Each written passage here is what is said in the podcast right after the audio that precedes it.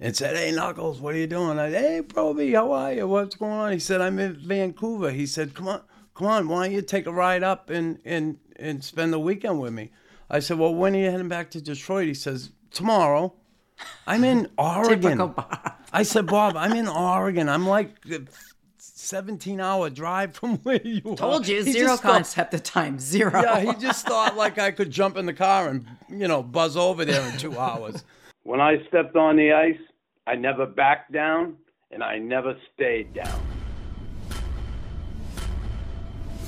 And I was vicious and I was malicious. And I don't care. He's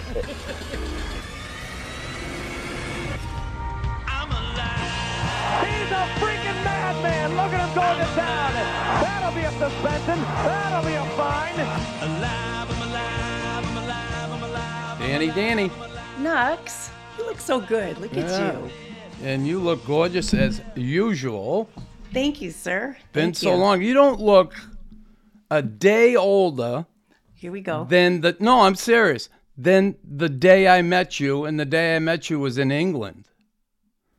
wow. That What was the first that? time I met you. Was it? What was it? 2003. Yeah, something like that. 2004 or something. He said the same thing to me too when he first met me. So just it just wasn't England. Aw, that's awesome. I'm. Tim, by the way. I know we've never met. Hi, Tim. How's the cold? You okay? It's good today. Yeah, you know, Okay, just because. I don't know. I just I- caught I- it. I just caught the you tail heard that? end of Yeah. that. No, I did. I'm I'm coming around, recovering, I guess. No, he always talks through his nose. Yeah, I mean, that. who knows what a Yeah. cold is nowadays, right? So Yeah, but well, welcome to the show, and Thanks. it's just awesome t- that you took the time today to to join Tim and I. Um, I want to get right to it, and I I, I want to first go. God, I- it's unbelievable what you've done since Bob has passed. But I want to go to Bob passing. I, I and I say that because, you know, I found myself sitting in that church looking at the videos of you know your family and i was really pissed off at bob. I was angry with bob and i'll tell you why. And you know we became friends and um, i absolutely love the guy. And he came to me. We were at a tournament in toronto and he came to me. We were rooming actually and he said knuckles he said, God, I don't know if I'm smoking too much or what, but I, I got to cut back. He said, in my chest, I feel tightness in my chest. And I'm near Bob. Uh, Not for nothing, but yeah, smoking certainly got something to do with it, but that's not a good sign. I said, I have a friend who had a heart condition, and that is one of the major signs that you got something going on. And I sat there and I couldn't help but think, he said, ah, I don't know. I just, I'm just going to quit smoking. I and afterwards I found out that like lots of guys said stuff to him, you know, to go see a doctor. And I know you did too. Now, why would he not go see a doctor? He's a guy, stubborn mule. I think that you guys had it so easy when you played with the doctors coming and going and doing physicals and everything, right? When you guys were playing. And uh, that was something after retirement. Bob did it, he didn't keep up. He wasn't doing his annual physicals. He wasn't taking care of himself. So, I mean, that way with seeing regular checkups and stuff, right? And um, I know Nux, when he it was about six weeks, eight weeks before he passed away. He uh, we were out in the lounge. You were in the lounge in the garage with us Yeah. before, and uh, he's having a cigarette, whatever, and he put it out and he went to stand up and he he almost passed out. Like he had to sit back down again. So he had a couple. He knew it too, but I just think he was a stubborn mule and he just didn't. I mean, I said it, you said it. How many of the guys had said it to him, and um, he didn't. He didn't follow up. Yeah. Take, take of his ticker. Now his dad's history. Didn't his dad d- die at a young age? Was his father was a cop in Windsor, right? Yep. And uh, yeah, Big Al, he was a cop and he died at 52. Uh, he had a stroke the year before. And then eventually he ended up going into a coma and passing away a year later. But yep, heart disease was definitely on the Probert side. So it's something my kids are aware of. We keep an eye on with them. You know, it's in the family. So, um, and Bob was aware. And Bob had this eerie thing about him too, where he didn't think he was going to live a long life. He really held on to that for some reason. I was just thinking about like like you right right away you said like he's a he's a guy. I, I think like like my dad's, you know, he's still alive, but he's he's not the healthiest, and but he doesn't believe in doctors. Like you can't get him to go to a doctor, and I think that's like right away that I kind of related to you know, just how guys think. Like we think you know we can naturally we don't need the help or we don't need to get checked up. So that makes sense for sure. And I'm I'm obviously learning a lot here, and I appreciate you also coming on as well. So I'm excited for for this too. Well, thanks for having me. And I, I don't like saying that about men in general, but I mean, let's face it, the percentage of guys that just won't go to the, you know, my, my own father, same way.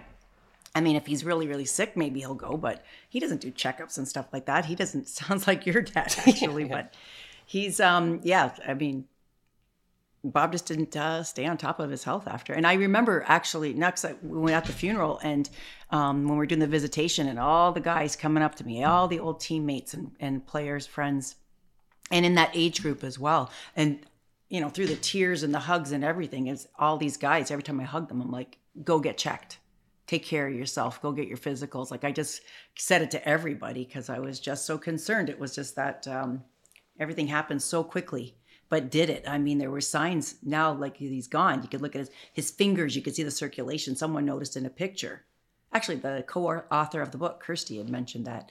And there were a few things that people pointed out. Well, we didn't go to the doctor. God bless you for what you've done with your four children. Um, it's just incredible. Brogan, Tierney, Declan, and Jack being twins. Um, you know, I know firsthand. My sister lost her husband. He was a cop and uh, just outside of Boston. Lost his life in line of duty. She had um, five kids between the age oh, of wow. yeah, yeah, between the age of two and 11 years old. And I know, yeah, it took a village to bring those kids up, but my sister, she dug in, uh, the backbone, she toughened, she was toughy anyway, but it's amazing the resilience. And uh, she put her head down and just moved forward. And, and, you know, things are well today. How difficult and I and I do want to go back to the beginning with you and Bob, but how difficult a time was that? You must have felt like you had the weight of the world on your shoulders. Absolutely. You know, honestly, it was a blur. It really was. I mean, it was just such a a whirlwind with my my my first thought. I oh, worst day of my life. My goodness, and and knowing I had to go home and tell my four kids that their dad didn't make it. Two of them were on the boat with us, and knowing I had to walk in and tell them that. And uh, you're right. Everyone really stepped up and and helped with the kids and. Um, it, it just and, and the whirlwind with the media like it's just different like going home and all the, the the news the cameras in my driveway and oh it was ridiculous and and then following that up with with completing the book following through with the book and um and I have to also thank you, Nux, for saying and moving forward. That's a big thing for for me to say that. I hate it when people say move on. Yeah. Move on from what? I like saying moving forward. And that was a thing that we we really had to work on as a family. Like we were a team. We had to really stick together and um, support each other through that, especially that first year. Um, it was tough. But We made it. Today I had a really tough day. I got to tell you, this morning was one of those awesome milestones that uh, got me a little choked up. Jack started his first big boy job. He's an architect now, Nux. Oh, it's that's official. Unbelievable. when I know. think- So he pulled out. He pulled out of the driveway, and I got all choked up. And I just looked up. I'm like, "You're missing another awesome moment in our lives." But I, I, I like to believe he's looking down and smiling. So Yeah, and he would be. That's for sure. And, and, and listen, I, I, we started there, and I wanted to start with that anger I had with Bob, and I have since forgiven him. God, I love him. I, I love that man. He was he was such a big kid, and um, let's go back. Let's just go back to wh- wh- how the hell did you two meet, and what did you see in him? Oh, come on. He was so hot. That physical attraction right off with that the frosted tips and that acid wash jacket that he had on and the matching jeans, the Canadian tuxedo. And he was staying at the hotel. I was working at the front desk, having a little hiatus, of course. He couldn't get across the border, so he was hiding out at the Relax Plaza. And um, he just got my phone number and gave me a call. And that was it. We started dating on and off for a couple of years and saw him through a few rehabs, went through some stuff, and got married in '93. Hell of a ride. Wow. And did you you were Yeah. he was playing. I mean, did you play, follow hockey then, or were you a big hockey fan? Or I mean, I'm, I'm a Canadian, so oh, okay, that makes sense. it's kind of a natural, yeah. yeah. But um, did I really? I mean, he was a hometown boy, so you heard his name, and that's about it. But no, I didn't really follow him. He was in his, I think, his third year with Detroit. Oh, that 93. All right. That's when you met or you got married in 93? No, we met in '88, 88. and uh, we got married in '93. We lived together for a couple of years, and yeah, So, uh, living together, obviously, and then Bob uh, being the hockey player, yes, and his first year in Detroit was 86, 87 ballpark. Yeah, 86, 87. So, now Bob apparently didn't do drugs up until, or cocaine, up until the point he played pro hockey. Um, um, I think it was uh, Adirondack actually coming back from winning the Calder Cup. okay. Yeah, that- that- so it was like you're right. He was up and down then at that point. in that ballpark. Um, now, was he open with you about that back at the time when he was playing, and and Um, or, or did he kind of keep that secret? Yeah, it was kept a secret. Yeah, I mean, he was pretty good at hiding it, and um, I mean, he was trying to to, you know, stay straight. I think he had just gotten out of the stint at Betty Ford, I think, and um, you know, the Wings were so patient with him and awesome, and they sent him away, and he'd come out and uh, setting up aftercare programs and everything for him. And uh, at that time, he was staying at the hotel. Yeah, I didn't really know much of going on. He was he was he was just really good looking and that's all i was focusing on. I didn't really notice much anything else. And uh, we weren't going out. It wasn't like we were out drinking and partying. It wasn't that kind of lifestyle. That didn't come until later on months down the road. But yeah he really did try to keep it you know a secret. So him playing NHL, Detroit Red Wings, obviously the big man on campus with uh, being able to uh, do the job he did. How was that for you? That part, being Bob's wife, someone who loves him dearly, uh, your significant other, and then sitting there because I always, I always go back to my uh, my ex-wife now, Karen, how you know she always told me when you fought. She said, honest, because I, asked, I said, how, how do you feel when I'm out there fighting? Like, what, what goes through your mind? She said, you know what, honestly, I watch. She said, I, I don't worry about it so much. I don't get nervous because I, I, like, you never get hurt. You always seem like you have an edge. So, I, but th- to me, that's unique because she wasn't that nervous and she's a nervous person. She had this confidence that I was going to be okay. How, was that with you the same way with Bob?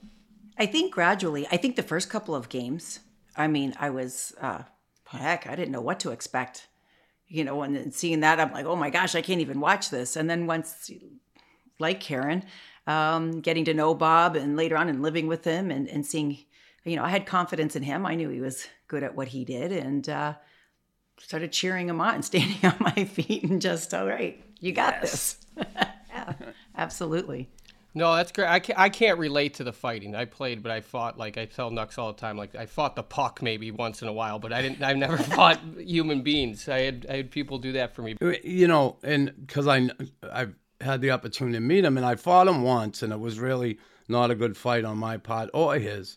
We both went down early in the fight, and um, Bob, and, and I remember the feeling before games, and I, you know, I had that little bit of not insecurity. I was just afraid of losing a fight. I didn't want to lose a fight. Bob, did you ever see him like because man, when he's on that ice, it was like he was a different animal, and he just seemed like. And I couldn't show my fear to my teammates. I'm sure he never did. But man, did, did he ever have any of those insecurities about guys he might have had to fight coming up? Uh, and if he did, would he ever mention it to you? Or did you sense it at all? No, you want to know what? Honestly, Chris, the first time I actually heard that he lost sleep over any of that was when I watched the Ice Guardians. Okay. I had no idea that he'd have some sleepless nights or toss and turn or any of that stuff. I do know for a fact, like the one fight that he actually prepared for, physically and psychologically, like mentally, he was in the zone, was the Tie Domi rematch. That was the only one that was in our house that affected our daily lives. It's what he talked about, and he was training for that rematch. And um, other than that, no, nothing ever. I always looked at him as one of those guys, just nothing phased him. And then I got to know him, and I'm like, God, what a he was a sweetheart. Obviously, um, super um, guy, really fun to be around, fun to be with. Um, you know, simple in a lot of ways. He was like a kid, Bob. Yeah, he was my biggest kid. We joked about that all the time. Yeah, absolutely. Captain ADHD, nonstop. but he was a big teddy bear. I mean, he really was a good guy. Yeah, no, I I heard uh, you know I played like I played with Chelios and, and a, a couple guys that you know I, I grew up a fan. I'm obviously I'm like 40 years younger than Nux, so I grew up a lot. You know, I'm just kidding, Nux, but I am obviously a big age difference, and I grew up my my family's from uh from Michigan, so grew up a big Red Wings fan, and and and obviously the the Blues Brothers, him and Kocur, and and obviously uh, I was a big Steve Yzerman fan. So I, I I grew up a fan, and then I saw the documentary, and but where I was going with that too was just kind of like every guy I played with, you know, towards the uh, that got- to play with him. Just they said like amazing things. Like you never like they like you said he was just like this big teddy bear, and I think that for me in my experience, a lot of those guys that played that role were like usually the best guys in the locker room, the nicest guys, except Nux, maybe. But but no, it's uh, it's good to hear. I And Bob, listen, he, he was as tough as he was. He could play hockey, and that's the thing. And you know, I certainly it's one of the things that I was probably most proud of in my career. Yeah, the fighting pot. That honestly, I didn't. I, I really enjoyed that part, but what I really enjoyed doing was scoring goals or or helping my team in other ways than just fighting. You know, when he was there in Detroit, in those years in Detroit, and going through all that turbulence and them trying to, uh, and you said uh, uh, the Wings were really good to him and trying to help him along. How about the league itself? Do you think the league in any way failed them or they could have done more in trying to help Bob, um, I guess, stay on that path? I don't know, Nux. You know what that generation was like, that era of hockey. I mean, you know, I think a lot of stuff was dealt with in house, right? Per team, whatever was going on, whatever crap that that they had to deal with. And I think if uh, you had a coach or whatever that started talking a little too much and stuff got out in the press, and then, you know, had everything had to be managed, you know, everything had to be dealt with. I think that um, as far as the team, I think they were great with Bob. I remember all the things they did for them, for him and his family, and then with me coming in afterwards as well. Um, very supportive, and they exhausted every effort with him, and he was so young. Um, as for the league, I don't know if I can pin anything on them. I mean, it was just, I mean, gosh, it almost seemed like Bob was the big example that they, you know, the NHL, the policy, the drug policy that they have in place now. It's almost like he wrote the book. They used him as the major don't you know Yeah. like he was the example and it led the way with the whole you know three strikes you're out or whatever the system is in place now i mean gosh i think bob was the first one to to go through that with the program Yeah, he really was, and and I, I remember, and I heard some things about back in Detroit with Colin Campbell. Apparently, he he was a guy that like like he's a hot ass for a little guy, but apparently he challenged Bob a couple times, right? Like he really tried to get to Bob, and and can you tell us shed a little light on that relationship for those two? those two were like brothers. They were like family. And uh soupy just i mean gosh bob's mom teresa babysat for the campbells. They lived here in windsor. And um they they had a really good friendship. And i think that you know when bob was screwing up you know soupy's looking at him like my little brother get your shit together. And um yeah there was a, a few altercations and one i think that uh soupy i don't know he got a broken nose or a black eye or he got something cut something from one of the altercations after a game or a practice or something. But everyone was rooting for him. Most for the most part, most teammates. I mean, there was a couple goofs, but for the most part, the guys were behind him. Soupy, um, you know, they were really trying to get him on, keep him on the right track. So that right track, and um, when we talk now, what? And I often think, God, the balls of them or the no brains of them, having it, and, and maybe and I don't mean that in a negative way, but know. tr- thinking about crossing the border with a big bag of cocaine down your pants, you got to go through that, you know, customs and immigration. At Did like three, four in the morning. What was he thinking? yeah, and then yeah. uh, Well, listen, he probably wasn't. One, he you know had a few cocktails in him, right? And he probably oh, I'll just slip through. I'll give him that old a yeah, Bob from the Red Wings, and no, it, it was Bob from the Red Wings. You know, up With against drugs the in his car. pants. Yeah. Yeah. Yeah.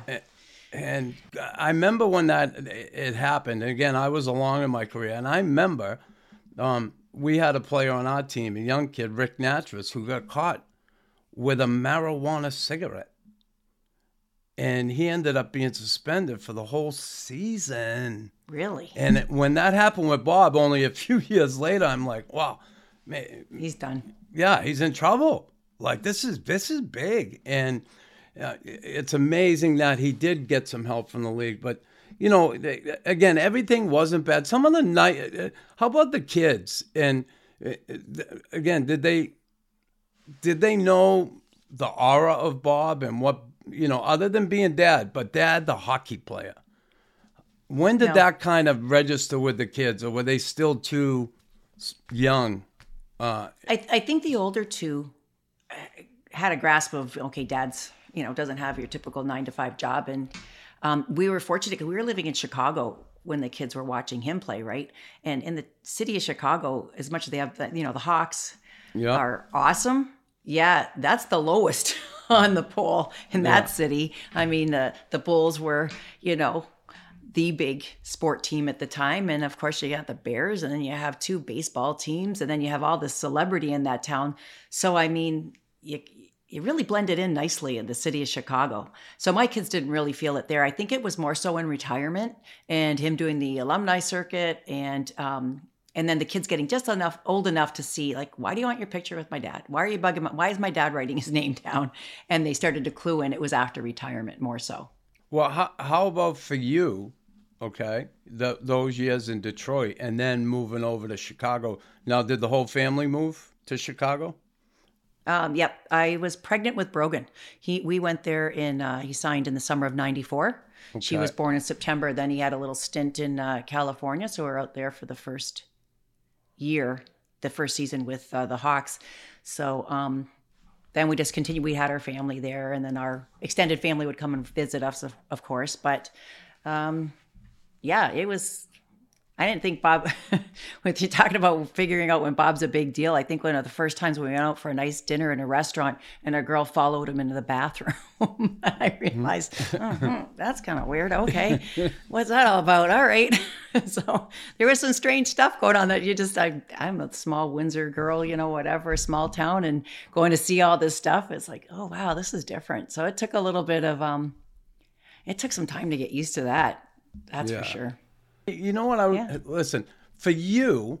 Uh, I guess what was, I guess the difference between uh, sober Bob and the not sober Bob. Now you had to ex- have experienced that at different times, right, over the years. on and- every level. Yeah. Every level. and- and Absolutely. What was it, what was the difference, and and how'd you deal with that? I think in the beginning, I really was naive. I, I came from, you know, I wasn't a partier growing up. Um, I don't know. I didn't know what to expect. Um, I thought, felt like I had a lot of growing up to do. This was a whole world that was new to me. And um, I didn't really, to fight it, I wasn't feeling that at all. I wasn't there. I'm like, okay, I guess this is normal. I don't know. What do I know? And, um, and then it got to the point where it was like, oh, I think it was the second or third year in the playoffs when they lost out.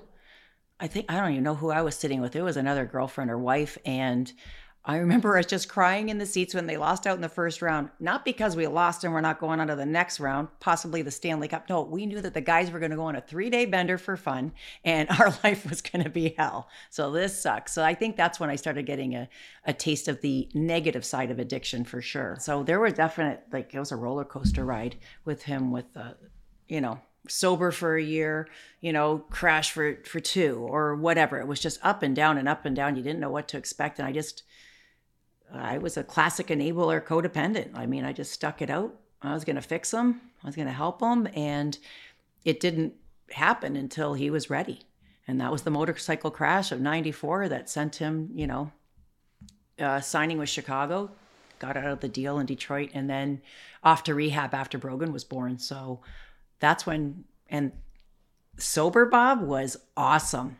Oh yeah. Awesome. And see, I had glimpses of that when we were dating and when we were engaged. And early on, they were always, he was always trying to get sober and stay sober. It just didn't last, it didn't stick. And then getting to Chicago and having almost, mm, I don't even know how long he was out in California four months, six months. And um, that one stuck and it was awesome. It was, I mean, you know what it's like, Nux. They all think you're having this wild, crazy life all the time. But we, you settle down, you're married, and you have kids, and it's like, yeah, it's it's mom and dad and the kids and doing the normal, you know, tedious daily stuff, and you throw some hockey in there too. His career, so Yeah. that So was it. that- when you know that the, the Bob at home at times on under the influence was he angry was he mad or was he just was he someone else when he was like that I'd say a little bit. I think he knew enough, um, especially after retirement, to just stay away. He'd either go on a bender for you know a week or two and disappear, knowing that he's in big big trouble. So I'm not going to go home and face that music. I'll just keep going. I'm already in trouble. Um, and if he was home, he'd putz around and stay and you know working on the cars or putzing around doing stuff and just staying away from us. Um, with shame, you knew he, you could see it on his face, the shame, especially coming off a bender, definitely. But um, and then, I mean, younger Bob, like when we were just dating and stuff. Well, like I said, it was just a party atmosphere. You just thought that was the norm. It wasn't, and the mood swings weren't there except for like you know coming down from stuff, just being tired and you know cranky. But no, he was. He really stayed to himself. I think when he knew he was going to be really hitting it hard, that he just stayed away. Especially once we had kids, he didn't want the kids to see any of that. You know, I'm just gonna be honest. This is hard for me, but it, it's um, Chris and I met through recovery, um, and I I can uh, you know I don't even know how to say this. It, it's amazing to, to be here and hear you talk because you know the day before I went into rehab and went into the NHL uh, substance abuse, I was um, I actually watched the documentary the, the day before, less than 24 hours before. Um, and, you know, the, the whole thing you guys were talking about, uh, you know, the, the cocaine issue at, in Windsor and how, like, what was he thinking? And it's like, you know what he, he he thought it was okay and that's what we do like that's what you, know the insanity of like just thinking like i can think back now of, of things that i would do including the time i watched this documentary i flew in um, you know from toronto. I live in chicago myself and, and i was just kind of on a three four day little business thing. I went to the nhlpa golf outing i flew in. It's 10 at night and i had to drive to madison wisconsin which is like two hours. This is you know 10.30 at night and i'm you know, I wasn't sober, like right, like I was partying and doing my thing, and and and I and I drove uh, to Madison, and I never told this story, um, to be honest. I, I just think I have to. Um, and I watched the documentary while I was driving, while you know, thinking that was okay. And I remember, um, you know, just seeing this this. Uh, first off, the documentary was so amazing to, to really kind of like uh, display Bob as a human, and second off, like it's just when I saw like the effect he had, right? Like the the when when your daughters and kids uh, t- spoke and they and, and just kind of I don't know. Like I said, the next day I went golfing at 9 a.m. I was basically kind of sick and I just gave up in front. It was like this big dramatic thing, but it was really just a cry for help. And I had a buddy who flew me out to Malibu, and and I you know I haven't looked back since. It's been almost three years, and and I think you know I had to call my wife and tell her we were supposed to go to Italy for 14 days, uh, and I had to call her and tell her I won't be home. I'll see you in 30, and I don't know. I just it's a, it's it's like I'm sitting here and I, I I haven't said much, and it's just because like I don't know what to say. I'm just kind of like I just appreciate you being on this. I appreciate you know you talk about moving on it's like moving on what do you like that's crazy it's not moving on it's like you got to get to a point where you accept what's happened and you take the positives out of that right? Like and it, it's like you never move on. And i can't relate to, to the trauma you had. I, I can just say that that documentary i mean you know i'm worried about today. I, I don't know. I, I don't know. I mean the goal is to never ever have to go back down that road. But that documentary changed my life. Uh, it's pretty incredible. It's pretty incredible to, you know, and it's it's it's why I'm kind of this isn't like I, I feel like really uncomfortable because I just haven't said much. I can't like you know, so You're I, fine, Timothy. you know, like in, and I. But anyways, Tim, I'll send thank you, I'll, you so Dani, much. I'll send you the invoice for that therapy session. But Okay. no, but I no. I just want to say congratulations to you. Yeah. Wow, three years. That's incredible. Yeah, and, Good for and you. And, thank you, don't- for sharing and being honest. No, Wow. I, I just got, I'm just sitting here and I'm just like, man, I don't even, I'm not, even, you know, and then you just, I'm just like the reality of, of even meeting uh, Nux, Chris. I mean, it, it's, it's kind of both of you. His documentary, I watched his 10 years ago, 2012. My wife, I remember then I was using and, and doing my thing and not, you know, I was just like, I'm not that bad, right? Like I'm judging this documentary of Nux and, and my wife's, you know, she's crying. She's like, that's you. But, you know, and it's not so much about, you know how bad did someone have it? It's more of like you know like the consequences. It's like we're all in this like internal like prison cell of like you know we can't get out of. And and i you know here i am and nux asked me to be on a podcast. And i'm like you know i couldn't say no. And then like you're one of the guests. We you know we haven't even launched it yet. And i'm just it's kind of a surreal moment for me. Uh, and it's it's given me a really you know i'm just in a sense of gratitude but i'm also like really nervous. So bear with me so, Absolutely. But I love you making that statement because that was Bob. He'd look back and go, okay, no, I'm not that bad. In rehab, there'd be guys in there, well, I'm not that bad. Oh, they took so many perks a day. Well, I'm not that bad. Bob did that all the time, trust me, just to justify and, and of course, deflect.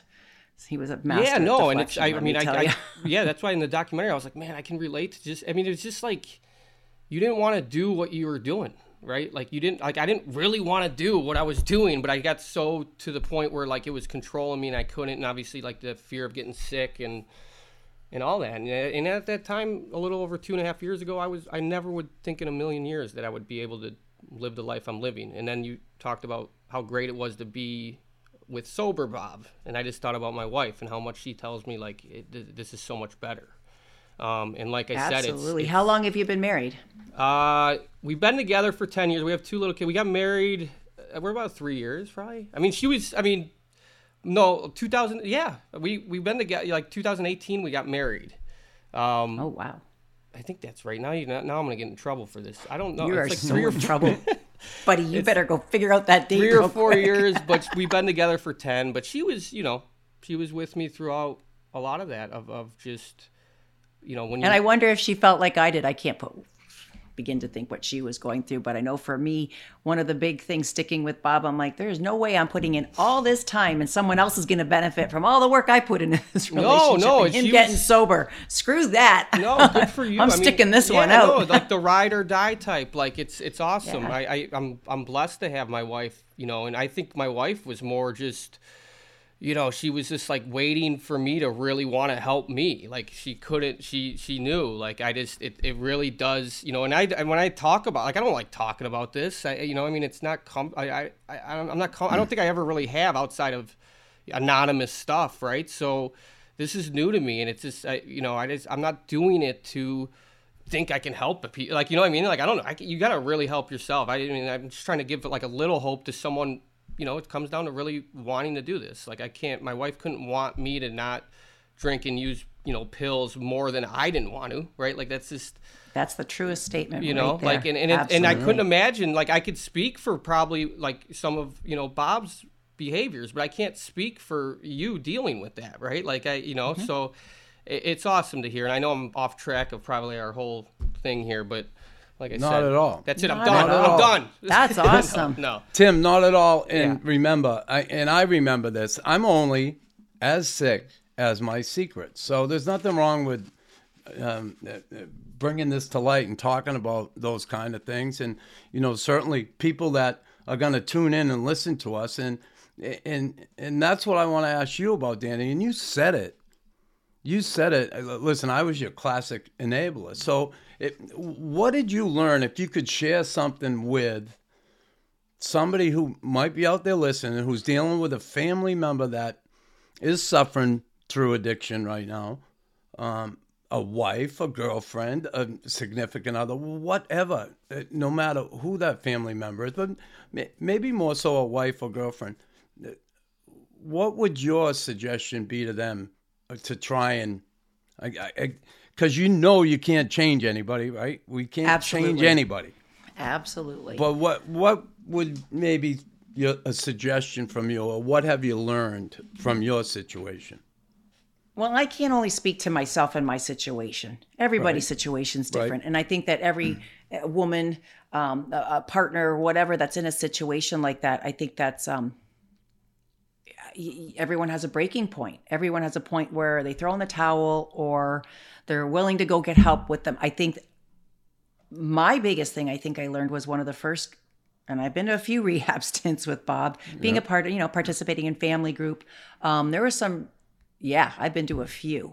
And I think the first one that I went to and spent a lot of time in out in California, I was resentful towards Bob. I was pissed right off.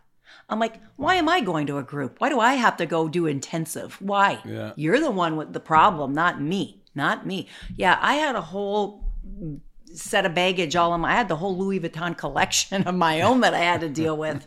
And that was something that I had to work on and and learning about myself. I mean, I had a lot of growing up to do and learning about me. Never mind Dani taking care of Bob. I had to take care of myself. So that was a big part of our, you know, our issues. I think that it helped in um, going forward, definitely in recovery. I mean, that was one of the hurdles uh, uh, amongst many. But I think that, and the, well, I don't even know what rehab it was. I think we were down in Florida. How bad is that to say that? I'm losing track of what rehab we were in, but um, I'm pretty sure it was down in Florida. It was a good experience at Renaissance. That's exactly where it was. And we were sitting in a group setting, and I was the odd man out. Everyone else there were addicts. They were doing, and that was their program. They invited the family member uh, into those groups, and really hearing some of the stuff was an eye opener. But I remember this guy sitting in his chair and saying to me, the counselor, uh, Dani, what are you sticking it out for? What are you doing? Yeah. And then he sat back in his seat and he goes, And if you tell me love, I'm going to start singing Tina Turner, What's Love Got to Do with It? and that was an eye opener. And I honestly didn't have an answer. I had to come back and ask my therapist here in Windsor, um, I don't know what the answer is to that. What am I supposed to say? like, "Why am I And here?" he really, yeah, exactly. and he really helped me with with dealing with that. And it was the um, time invested in our relationship, how much time we had, and um, having four kids and was i willing to walk away from that investment of my time and our the work that we had already put in so far so i think that's something like i said it's a, it's an evaluation self evaluation if you're in that situation that you just got to ask yourself you know am i going to stick it out am i do i really want to work on this and if you do you got to give it 100% and that might even include you going to get help for yourself Well, it's a family uh, recovery, right? Like it, It it, it is, is, and, it, and it's absolutely. you. The most important thing you said there is you're going for you, like and and and because like the like I said, I speak for the the psycho addict who's eventually like, and I've done this before with my wife, where I'm like, I'm mad at her because she doesn't understand me, and it's like you know she should be going for me, and it's like no, she should be going for her because you know like you gotta i mean it starts with the person. I mean i, I don't know. I, it's you know there's all everything i'm saying i'm like you know i'm just it, it's uh i didn't make any of this up so it's a lot of help and and you're spot on. Absolutely. and you're not just- saying yeah, anything I mean, wrong you tim you're doing great. you know i was told in rehab like you can't you know you can't love or you know you can't love or trust anything if you don't love and trust yourself right? Like i mean a lot of my th- my things was self-acceptance. It's still i still struggle with it today and it's just making you know those numb decisions where i don't want to feel i don't want to have to feel because uh, you know that's just too hard. Um, i don't want to live in this present moment and i got away with it for a long time and it worked a lot of times um, and i had fun doing it but you know today I, I today i can at least be honest like I can at least, huge. you know, I can at least look at myself and just whether right, wrong, um, you know, good, bad. I could at least go to bed and just be like, you know, you're trying, and and, and how freeing is that yeah, and it's like you could Right wake there, up and just liberating. try get better, but like it comes right. Like it's not like I don't think about, you know, you know, it's it's just really about today, and and I think as far as a relationship goes and my my my wife and I we're doing unbelievable, right? And and it's not because it's just me. It's like she's she's got to put That's in work awesome. too and and and and you know, you're saying a lot of amazing things and I appreciate that. Yeah. Well, thank and you. that that is awesome, uh, Tim. And you know, when you think, uh, yeah, that documentary, and I think of Bob, and um, yeah, all he's been through with hockey, the fighting, all that stuff. And I, I, he retires from hockey, and then I get to know him a little bit. And what a lot of people didn't know, and a lot of people that were closer to him, let's say, they knew the motorcycle stuff and the car. I did not have a clue. I went in your garage, and I'm with him. And and you, Tim, you howl at this like. Here I've been out with Bob playing hockey, going here, doing this, doing that, and there was a point where we both weren't sober when we were together. Okay, we went through some of those different my relapse, and it wasn't cause of Bob, but we had both relapsed, and we were running around together a little bit. That being said, I had an opportunity, uh, and I was at Bob's home, beautiful home uh, in in Windsor, and he brought me out to the garage. He said, "Nux, check this out," and I'm like, "He said, I love putting cars together." I'm there, putting cars together. What do you? Like he had every pot. He had a Chevelle SS in there. It was pristine, 70. beautiful car. He built Yep. this goddamn car, and he's got all these ra- uh, racks on the side wall, and he has all different pieces. He was building another car, and I'm like, I would not know where to. He had everything marked, and, and Little baggies. yeah, With all the I was freaking shocked, Dani. I'm there. This kid does, can do this. Like I did not. I didn't think he was capable of sitting and concentrating to do to, to do something like that. I he it blew me away. Well, you know, It first blew of all, me away. He was definitely ADHD, and that was diagnosed in one of his stints in Maryland, where he had his IQ tested, and he tested very high, 146. He was very proud of that number for his IQ, and he typical ADHD is this whole lighthouse effect, I guess, and that you focus in on something. Whatever it is your passion at that time, you're going to learn everything about it. So, whether it was watches or artwork or cars or motorcycles or boats or building a house or whatever it mm-hmm. was, he would read everything about it, learn so much about it. And that was a stage, you know, one of his phases was he was really good at taking the cars apart. I got to just let you know the truth there. He was great at taking these things apart, labeling the crap out of everything. Every brake line, electrical line, he'd have tape on there, write everything shocked. on there. He knew shocked. his stuff. And that was his passion. Like he loved numbers matching like original muscle cars. So his 70 Chevelle, he got me a 68 Charger for my birthday one year. Um, uh, we had a 71 Chevelle, whatever. He would go and he'd read up all the stuff. And this LS6 454 Chevelle that we had, he knew, like he'd read the numbers on there. He knew, okay, it was this color and it had this. This is when it was built. This is where it was built. And he had everything had to be matching. And that was that was almost a game for him. Oh my gosh, did he love it? But you want to know what, Nux? You telling that story? My favorite part when you came over, and I hope you remember this, was sitting in the lounge area, you know, with the all around their little smoking area and the TV. But Bob was like a kid with you, and he just wanted Yeah. you to tell him more and more stories, all stories, but especially about your father-in-law. Yeah, yeah. He Do you remember that? about He Mike. loved. Tell me another Yeah, story. tell us another like one, he was Doug. just. Yeah, tell me about Tell us, Whitey. yeah. Everybody. Yeah, that's all he wanted to know. Absolutely. that's what I remember about that visit when you were at the house. Yeah, But, uh, and and I did, and I did tell him, and I got to tell you, um, when I I think about that, and and and Bob being that big kid, I always looked at him. He he, he was inquisitive, but you know, when I looked at that time and the opportunities I had to be with him. Now, Bob and I, Tim, we went to Abu Dhabi for like um, this is crazy. Went to Abu Dhabi and we roomed together for seven days and we played hockey over there in the Arab world. Here we are playing hockey against Arabs and Russians. And Bob got cut. The, one of the Russians cut him. And I never s- saw him hold back and have restraint like he did that day. He wanted to, uh, he would have killed the kid, the Russian, but he let him slide. They went in the room, stitched him up. Doctor came in, stitched him up. He had probably, I don't know, about seven stitches. It was a good one. No Novocaine, just do it. Um, d- did him up. We went out afterwards. We're together for a week. We flew from Dubai after that. We drove to Dubai, and then we flew to Afghanistan for another seven days. And then we came back to Old Canada and we played for like a week of alumni games. So we were together like three weeks, rooming together, in each other's face the whole time. I so know where this is going. I know where this is going. Yeah. and at the end of one of these alumni games, the last game, we are at, we're in Ottawa. And we're having a big dinner with all the people that supported. They bought the tickets and everything. And we're everybody's interacting. And the guys were sitting together. And I'm sitting Was with General Rick Hillier there? Uh, Was yeah, he at that? was. Okay. yeah. Sorry.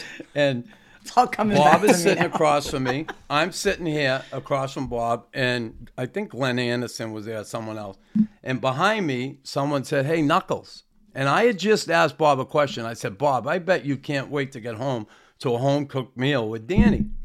And he said, Yeah. And he said, I said, What's your favorite meal? And he started telling me. And someone said, Hey, Knuckles. And I turned around to see who said something. And it was another guy. And I, he asked me a question. I answered. Then I turned around. And Bob said, Hey, fuck you. He said, You turn your fucking back on me. You just asked me a fucking question.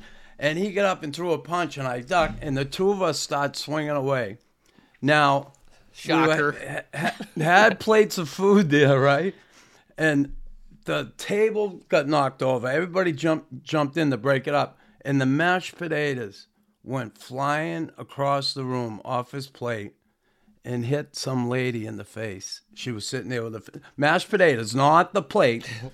And I'm telling you, that was it. The us. So they broke it all up, and we were kind of mad at each other for a little bit, but um, we quickly put that one to rest. Uh, we didn't talk for probably about two weeks, but uh, it, It was, was a crazy. little lovers' quarrel after Yeah, three it was. weeks. Uh, a lot of close quarters. It happens. I absolutely love Bob, and, and and again, I met him in retirement. I met him late in life. We went Afghanistan trips. We had uh, it was unbelievable the time we had together. The things we got to enjoy together for a guy. The first time I met you in England, right? We were both newly sober, right? Yes. Or for a little bit, and Yeah. You guys were white knuckling at that trip. That Yeah. was a tough one. That Remember I told tough. you, Tim? Yeah, sobriety with We no were. help, just trying to do it. Yeah, that, that, Yeah. works. that feels good. Oh, but uh, that, That was, was, a, a long trip. couple weeks. Yeah, it was a great trip. Yeah, I joked it when I talked to you a couple weeks ago, Nux. That was our our trip of sleeping a lot. Every time we got on the tour bus, everybody just conked out. It was just nonstop. One one rink after another, all over Wales and England, and uh, we went up to Scotland. That was cool. Yeah, that was uh, awesome. That was a great Yeah. trip. Yeah. Yeah, it was fun. And then we got to go to Dominican again, right? We went to the D- Dominican together. We enjoyed that trip somewhat, and um, the sun and the fun with the NHL Yeah. alumni. Yeah. Um, that was that was that another, was another good, good, one. So, time. yeah, another good story there. Yeah. Yeah, as always. But Always. um, yeah, but uh, listen, uh, in retirement and then the alumni and playing all those games and everything, and um, Bob passing on way too early. Um, you found out after he had CTE. Uh, he donated his brain to uh, Boston University, um, that program, which uh, I will be doing. Awesome. Um, were you were you surprised um, that he had that, or did you think he might have? And again, this is like he was only the second one, second hockey guy, right, to Yeah. go into that program. Were you surprised that he had? CTE? Um, no, I guess not. I, I I think honestly, I was really hoping for answers, like to explain, you know. But it's the whole, you know, cart before the horse. I, I think I was looking for, oh, this is why he, you know, did the things that he did. This is why, but that wasn't what I that I thought that's what I was looking for. That's not what I got. Um, I ended up having to get a whole you know lesson. I mean, gosh, it's quite extensive. The questionnaire that you do with them, it's about a forty minute to an hour questionnaire that you do um, once you donate the brain. Once they've um, they've got that. I remember when Bob passed away, they called right away, but it was I'm so thankful that Bob and I had that conversation because that was something that we had caught like the fall before he had passed 20 minutes or 60 minutes i mean 20 20 or 60 minutes or something it was on and they had said they only had the one um, hockey player's brain donated at that Yeah. time and Reg uh, they Fleming. put, were yes and they were putting a call out for basically that and i remember looking at him like well you'd be a fine specimen like you know joking and he's like absolutely donate my brain and that was the only conversation we had. So I knew when he passed, that was something I had to do. And I was so thankful that they called because I wouldn't have known how to go about that. They reached out. So that um, everything worked out, I guess, okay for that. They ended up getting the brain. They harvested the brain. They got that. Um, then about a month after, we had to do the whole questionnaire thing. There was a lot of stuff in there I didn't know, like how many concussions did Bob have? Uh, you know, and the list is like I said, they're talking to you for almost an hour. So there were a lot of things I didn't know. Um, I highly suggest if anyone is planning on doing that, maybe get the questionnaire ahead of time and maybe you can answer those questions before your loved one actually has to go through all that. Yeah.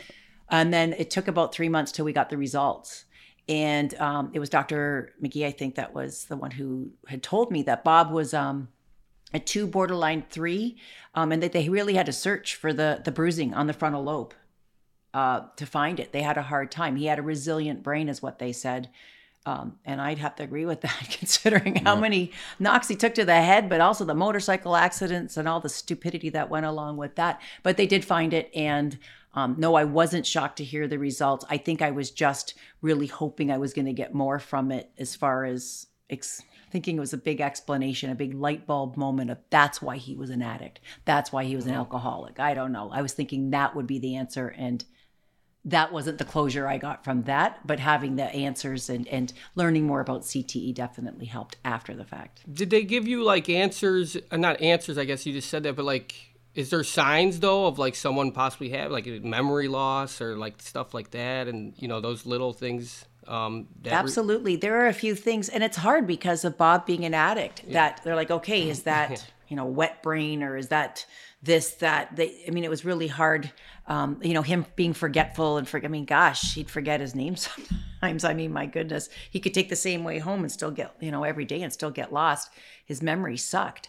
But, um, how much is that just because is I don't know. So you didn't know, but there was um certain questions that they did ask that uh like I said, I think if if Tim, if you're going to donate your brain, I'm not sure, but in, Nux for yourself, I would get those questions and fill those out yourself. I think it would be hard for a loved one to be able to fill in all of those blanks. Some of them Yeah, were that- easy, and some of them was like no Yeah, that's certainly good advice, and I, I will do that. And you know, um, thinking um, that macho Bob, okay, on the ice, the tough Bob, and the muscle cars and the bike, like, you know, it's when you see both sides of them, you're like, where does that come from? We talk about addiction, okay?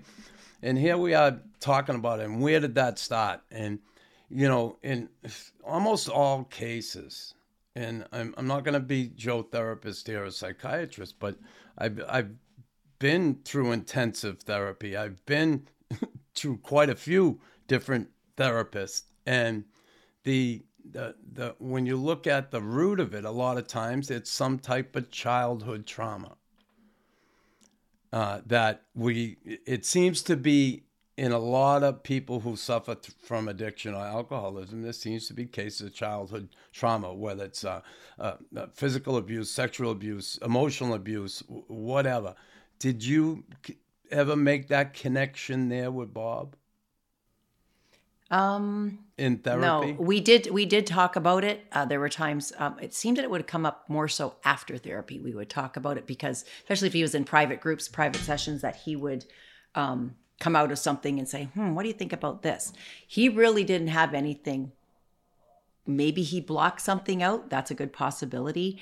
Um, I know his dad was tough. He was a Windsor cop, and he was a tough, guy, you know, tough dad. And it was, it was of that era as well. That's the most and we didn't like um his dad got his death bob was 17 when his dad Yeah. died. And they pinned a lot of his behavior on that. And his family members not his mom his mom is you know she's in total denial that um, you know this didn't happen until after daddy died. No the aunt said th- these norm and bob were well on their way before al and uh, had passed away. And That I don't just know. maybe kicked it into another gear. Yeah, definitely. At It's that next point? level. Was there a history of it at all in in the family? Like, uh, you know, Yes, absolutely, on both sides. Yeah, same here. But I mean, like I said, that that was a hush hush. Yeah. That's taboo. You don't talk about that stuff. But yes, no, just the era that they grew up in, right? Like Bob's mom wasn't willing to talk about that stuff, and um, you ended up hearing it from other people. But yeah, So knowing that, and you know that both sides of the family, yeah, and and now you have your four children embarking on their lives away from mom. They're you're an empty nester now. Um, not yet, but almost. well, it's right around the close. corner. You're Yes. there. You're I'm you're there. right there. That being said, um, um, have you addressed those things with your kids at all? I've talked about addiction, alcoholism, and you know what happened with dad. And um, have you Yep. addressed any of that with your kids? Absolutely. Um, that was stuff that we spoke with them quite openly about when Bob was alive. I remember being pregnant with Brogan that Bob was like, "Oh my gosh, I don't want our kids to know anything about my past, my his nothing, nothing." And it was actually a therapist that guided him through that and what uh, answering the questions that were age appropriate at the time. Um, honesty is definitely the best policy, and seeing that uh, you were showing the kids, we showed the kids that we had weaknesses, we were human, were far from perfect, and where we came from that, like what we did with that. Um, so that was that was really important for us to to maintain. And Bob did a great job with honesty with the kids. Any Anytime, I mean, he wouldn't, you know, just go out of his way to talk about it, but if they asked, he always answered honestly, and that continued on in his passing. Um, always, you know, being the mama bear, harping on them of eating properly, and uh, you know, heart disease in the family, addictions in the family. Um, I know at the beginning of COVID, two of my kids went away for help, uh, dealing with PTSD. I was I was so proud of them and uh, and them recognizing that they had some issues that they wanted to work on and to deal with, and there was no shame in that. Uh, yeah, there's no stigma in this household. It's uh, we op- we talk about it openly, and it's healthy. And um, I, the girls going out there was the best experience for them. And I have one child's getting into one of the child, one of my adult children is getting into mental health and addictions. She's taking those courses. Um, the other one's in sports psychology, and you know the other two they're doing such great things. And it's I, I I'm thankful for the the groundwork that Bob laid early on with the honesty thing. Because if he had left and not been honest with them for all those years and having to deal with it after in his passing, that would have been really difficult. No, but that that's the information is out there, right? Like my kids can Google, it's there. What's Yeah. the point Yeah. of bullshitting? and and and, and you said talking like talking is like the healthiest that's what saves me right now it's like because i'm like an i'm an isolator like i don't want to talk to anybody like that's kind of naturally why i would do what i do but it, it's you know i have kids and my kids are seven and four Um, communication is key. yeah, yeah. And And- keeping and the so, like- lines of communication open at all times. and I'm not huge. doing what I'm doing to tell them. Like I don't judge alcohol or like any, you know, I don't judge. It's just like I'm. I'm. Hopefully, the hope is that one day they understand, and ho- hopefully they don't, don't remember who I, you know, that guy, or never have to meet that guy. But like, I'm not doing this to tell them they can't ever do and have a drink. It's just like just the awareness of like, hey, like, you know, hopefully they know why they're they're doing things because I I knew it's like. I mine was a complete escape, right? Like that's, and I still want to escape at times. I still have, but talking is. I mean, that's that's awesome. That's uh, awesome. You said that word, and that's what you guys do. Because that that is, like like I think Nux, you said it earlier. You're only sick as your secrets, right? And Yeah. You you. Bob used to say that all the time. I mean, time. it's true though. Absolutely. And, It's it's, like too. It's like when you talk about it, you realize, you know, when and, and I mean, there's a lot of people that go through things, right? You know, and if you don't talk about it, you're just gonna be you're gonna victimize and and eventually just feel alone. And it's hard. I mean, I'm not saying it's the easiest thing to do, but Oh, it's not easy. yeah. No, but Honesty that's- and communication. that's- Oof. Hey, Listen, that's what they. Uh, when you hear people who go through addiction, and alcoholism, and you you hear them say, "You got to do the work."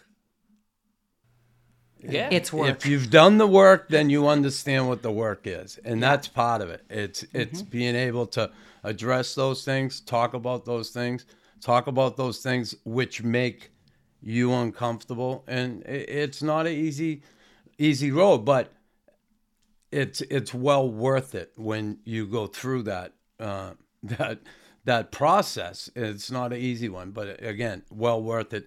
Um, it's worth it if you work it, right? Nux. Yeah, exactly. and, Absolutely. and the kids.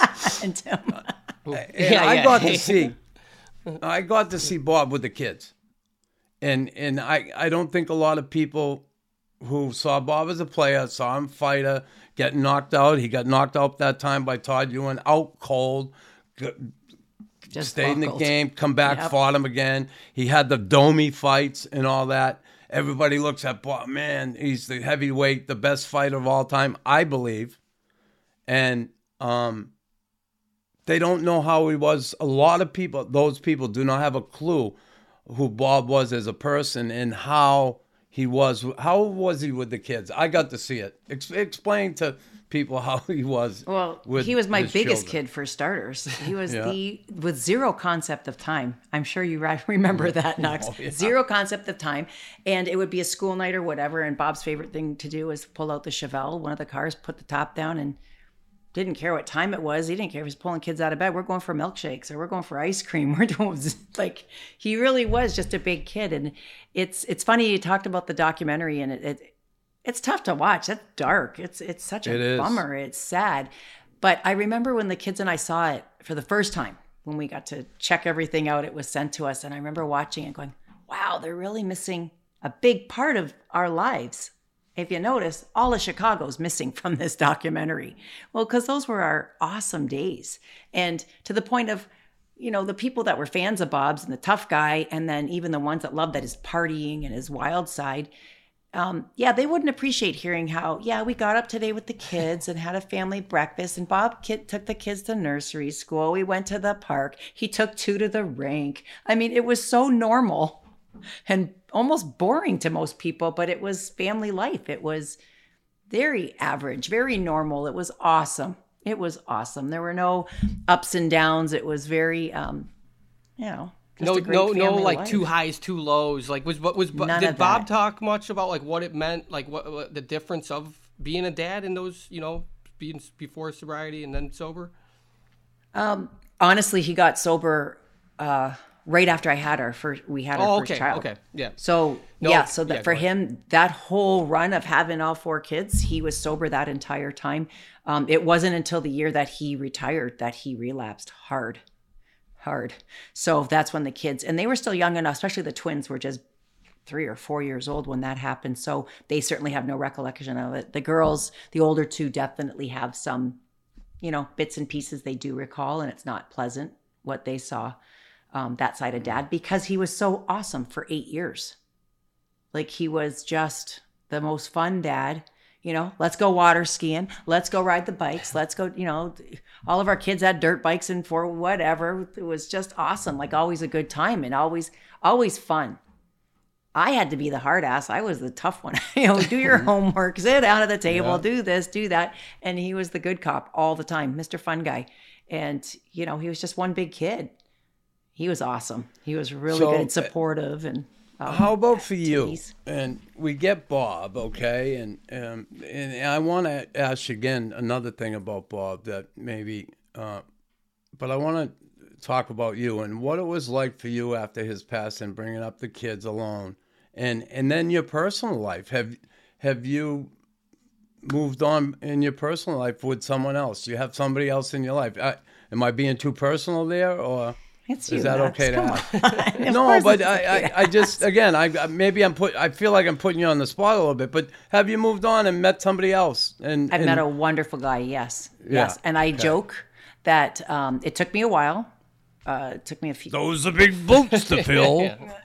Oh my gosh, didn't that guy say that when Andrew was taking me to the airport one time? He says, "Well, how do you know each other?" Well, that's my girlfriend, and you're with Bob's widow. Like, whoa! And he said that those are some big shoes to fill, and poor Andrew's eyes were this big.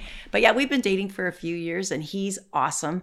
He's great with the kids, and he respects our story, which is huge. He loves talking about Bob. He supports the ride and all of our everything that we do. Uh, you know, he'd called me right before doing this, let me know how it goes. And because everybody gets the big do not call me from one till two. I'm doing this. I got this window.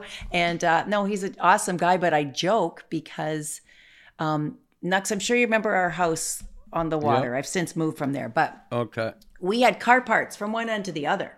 Never mind the garage being full, but then every end of the house, and it would trickle from the basement up to the main floor. It was fenders, quarter panels, you know, you name it. Yeah. It was everywhere. Everything. Pieces of glass, everything. And um, it was a nightmare when he passed away, having to organize all that stuff. And it was weird, though. I got to tell you this. Right before he passed away, it wasn't even a month. And I'm like, you know, if anything happens to you, I got a catalog. Like, what engine block is that to? Like, he had 12 engine blocks in the garage, right? Transmissions, you name it. Everything's on stands. I'm like, I don't know what goes with what. If I have anybody come in here, whatever. And fast forward a month later, he passed away. But we did start the list, which was a good thing. But the reason I'm bringing all that up is I thought, okay, when he passed away and I finally got rid of everything slowly, took time, did it. I meet another muscle car freak and, you know, he's into Oh, okay. Camaros and in the motorcycles and the boats. So the things, I'm like, oh, this is a sick joke right Yeah. here. This is not funny, sir. I was thinking, oh my gosh, when I thought I was free of it all, nope, not so fast there, Probert. Got Mm-hmm. another muscle car loving guy. So he's great. The kids love him. He's been a part of my life Good. for almost seven years. So can't wait for you to meet him. and to have that male figure around uh, certainly i'm sure helped you and and and you know Yes and no. It was very, um, I think that uh, he really stood back and respected yeah the ages of the kids and that they weren't ready for that. Um, you know, we Just don't live yet. together or anything. He's still doing his thing Yeah. and it's perfect. It's really, he's respecting the whole fi- family dynamics. And like I said, our story and who Bob was and uh, why we continue to honor him every year with the ride and other ways that we do things. And, um, you know, there's been things with the Red Wings and whatever he's joined us. It's been, it's been awesome. And, uh, a big part of the healing, I think, you know, 12 years. Gosh, it's going to be 12 years this July. Wow uh, july 5th right? July Yeah, 5th good one. i remember eh, eh, bob I, I was living in oregon. I went out and got sober right? Again um as you know i struggled with this. And uh i was living in oregon and bob called me. And it was a Saturday morning, and he called me and said, "Hey Knuckles, what are you doing?" I, said, "Hey Proby, how are you? What's going on?" He said, "I'm in Vancouver." He said, "Come on, come on, why don't you take a ride up and and and spend the weekend with me?" I said, "Well, when are you heading back to Detroit?" He says, "Tomorrow." I'm in Oregon. I said, Bob, I'm in Oregon. I'm like a 17 hour drive from where you are. Told you, He zero just thought- concept of time, zero. yeah, he just thought like I could jump in the car and you know buzz over there in two hours. Like it was so funny. But I guess if there's one thing people should know about Bob, that I guess we don't realize him about him. Something maybe you could share with us about Bob Probert that eh, you know maybe we we just don't have a clue. I don't know. There were a lot of awesome things about Bob that were just um, like the pieces of our private lives that I mean, this you might know Nux. I mean, going out from he was a connoisseur of all food. He loved food and he loved to share um, his meal. He was always like, oh my gosh, c- always convinced Try he this. ordered. Yes, and he'd love to share all of it, right? Because he was always convinced he got the best thing on the menu every single time. He got the best dessert, the best appetizer, the best steak, whatever it was, and he was always shoving food in your face. That was a fun thing with him. Um, I have to say, I mean, he, he was a good Christian, you guys, believe it or not. We had gotten back to the church that um, our pastor Kathy and Pastor Rick here at Windsor Christian Fellowship had married us, and uh, over in Dearborn, Michigan.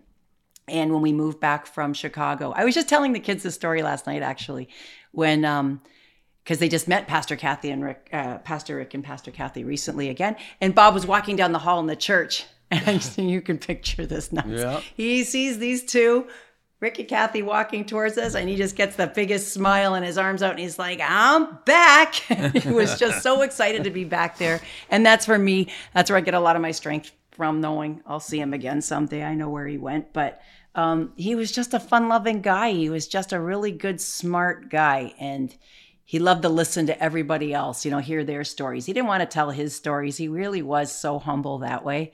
And um, He really was a good guy. Funny, great sense of humor. Tim, you would have loved him. He would have loved you, Tim.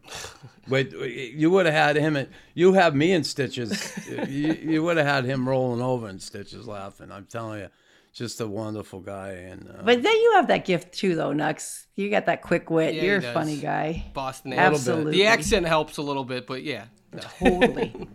My kid, Jack, I think he still has the T-shirt you gave him, Nux, with Yeah. the, sh- the shocks. Gonna go shock fishing. yeah, Oak, the Oak Bluffs Monster Shark. Tournament. That's it. Yeah, yeah. Yep, he still I'll has the never T-shirt. forget. He's a good little man. And hey, hey, listen, Dani, I want to thank you for joining us here today. Awesome to uh, catch up with you again, hear a little bit more about um, how your life is going and the kids. I'm so happy the kids are doing well. Um, awesome to see you, and uh, and God bless you, and, and have a happy rest of your life. And I'm sure we will uh, catch up once again. I hope so, Nux. I miss you. And, Tim, thank- it was yeah. so nice chatting I know, with you. And thank, you you too. for Obviously, me. personally, um, there's a place in my heart for for you know most people would would expect you not to talk about your the, the situation, right? Most people would be like, oh, like that's you know, but for you to do that, part of the healing process, like the fact is, like you know, it changed my life, and I for whatever that means, but you know, it's it's pretty amazing what you're doing. And like you said, I mean, you. just keep talking because I think you know that's all He's you- my favorite subject, so I can Yeah. talk all day long. It's I love it. So I have to say one thing: life will never be the same after Bob died. That's for sure. It's uh, something I heard in one of my widow sites, and uh, you know, to Nux said he used to love singing some kind of wonderful. Yeah. And that's one thing I've always said. Life will never be the same, but it doesn't mean it can't be wonderful. And so every day Yeah. we choose to try and make it as wonderful as possible for him. So Yeah, for sure. Thanks so much again. Thank you. thank All you. right.